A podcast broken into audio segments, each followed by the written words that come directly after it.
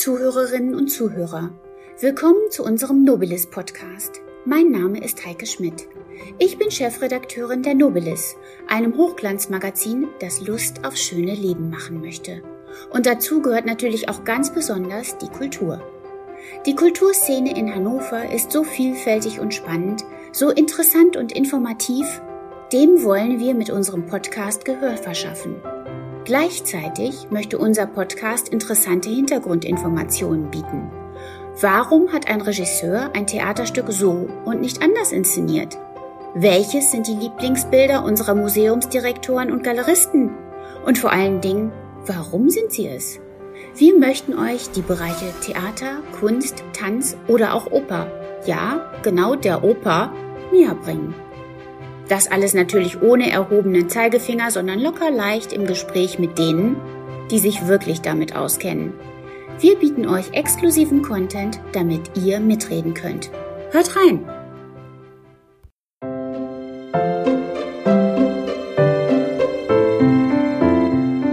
Der Nobilis Podcast. Alles nur Theater. Willkommen zu unserem Podcast. Wir sind heute im neuen Theater an der Georgstraße. Dort wird die Komödie Ich hasse dich, heirate mich gespielt. Franziska Traub spielt eine der Hauptrollen. Und wenn einige von euch ihre Stimme kennen sollten, dann liegt ihr völlig richtig. Franziska Traub wurde auch bekannt durch die RTL-Comedy-Serie Ritas Welt. Aber Franziska, du hast ja weitaus mehr gemacht. Magst du dich mal selbst kurz vorstellen? Ja, ähm, ich habe einiges gemacht schon. Also ich bin seit einem bald Vierteljahrhundert auf der Piste und habe auch wirklich sehr viel gemacht, äh, vor allem sehr verschiedene Sachen.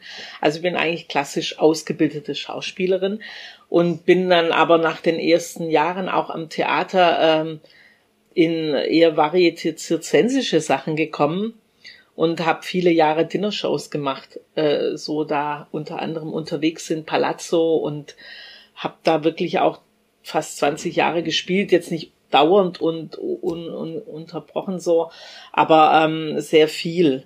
Und sonst habe ich halt eben auch gedreht oder aber das Theaterspielen kam erst eigentlich jetzt auch schon länger her, aber erst 2014 dann. Und äh, seitdem bin ich auch gern mit Komödien unterwegs. Welche Verbindung hast du denn zu Hannover oder zum neuen Theater? Äh, zum neuen Theater ist eigentlich ganz neu. Das heißt, ich war einmal Kollegen angucken und war dann äh, sehr fasziniert von dem kleinen süßen Theater. Und als ich dann gefragt wurde, dieses Stück, was wir jetzt spielen, ähm, zu machen und zu spielen, habe ich auch gleich gesagt, das will ich unbedingt machen, weil das wirklich so ein kleines, süßes Theater ist und ich liebe und verschauspielst es sehr schön, so intim spielen zu dürfen. Und ähm, deshalb freue ich mich sehr darauf, hier zu spielen. Worum geht's denn eigentlich in dem Stück? Ja, es ist eigentlich eine so klassische Komödie, es sind auch nur drei Personen. Es kommt dauernd wieder jemand rein, es spielt alles in einem Raum eigentlich, wo äh, sich die Leute die Klinke in die Hand geben. Und äh, es geht um die große Liebe. Und die Hauptrolle, die ich nicht spiele, äh, die ist eine junge Frau, die Tänzerin ist die äh, online unterrichten muss, weil sie im Moment keine eigene Tanzschule hat. Und es zieht ein neuer Nachbar ein und diese zwei jungen Menschen verlieben sich langsam.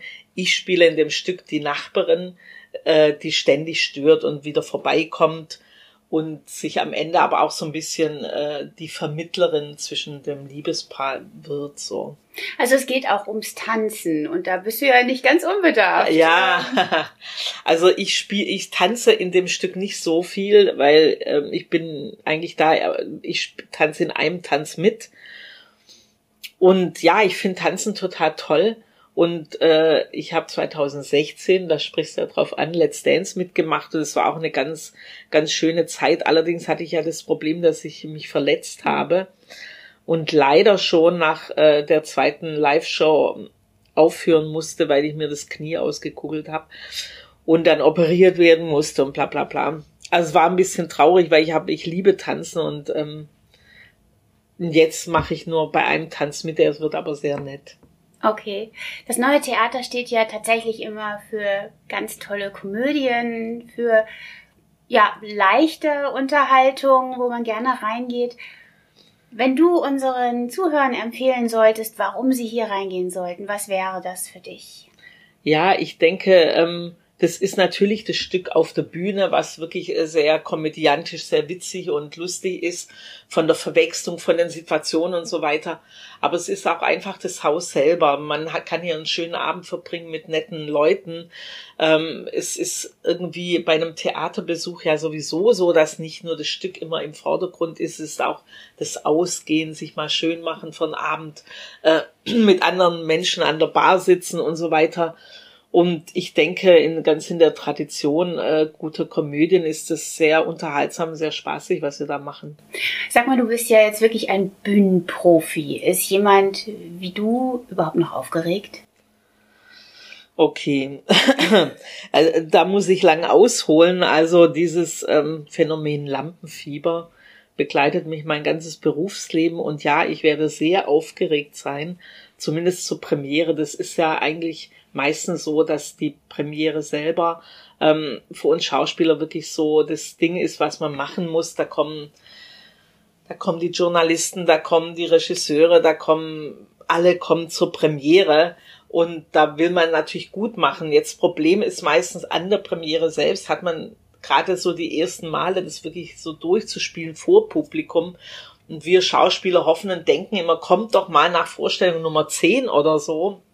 Aber Premieren sind äh, für uns Schauspieler eher danach ist schön, aber davor ist äh, Lampenfieber hoch 10. Gibt es da irgendwie ein Rezept, was man sagen kann, so, äh, ich beruhige mich jetzt über die Atmung oder äh, weiß der Geier, ich, ich weiß nicht. Kann man sich da irgendwie selber beruhigen oder gibt es irgendwas, was du regelmäßig vorher machst, um dich zu beruhigen?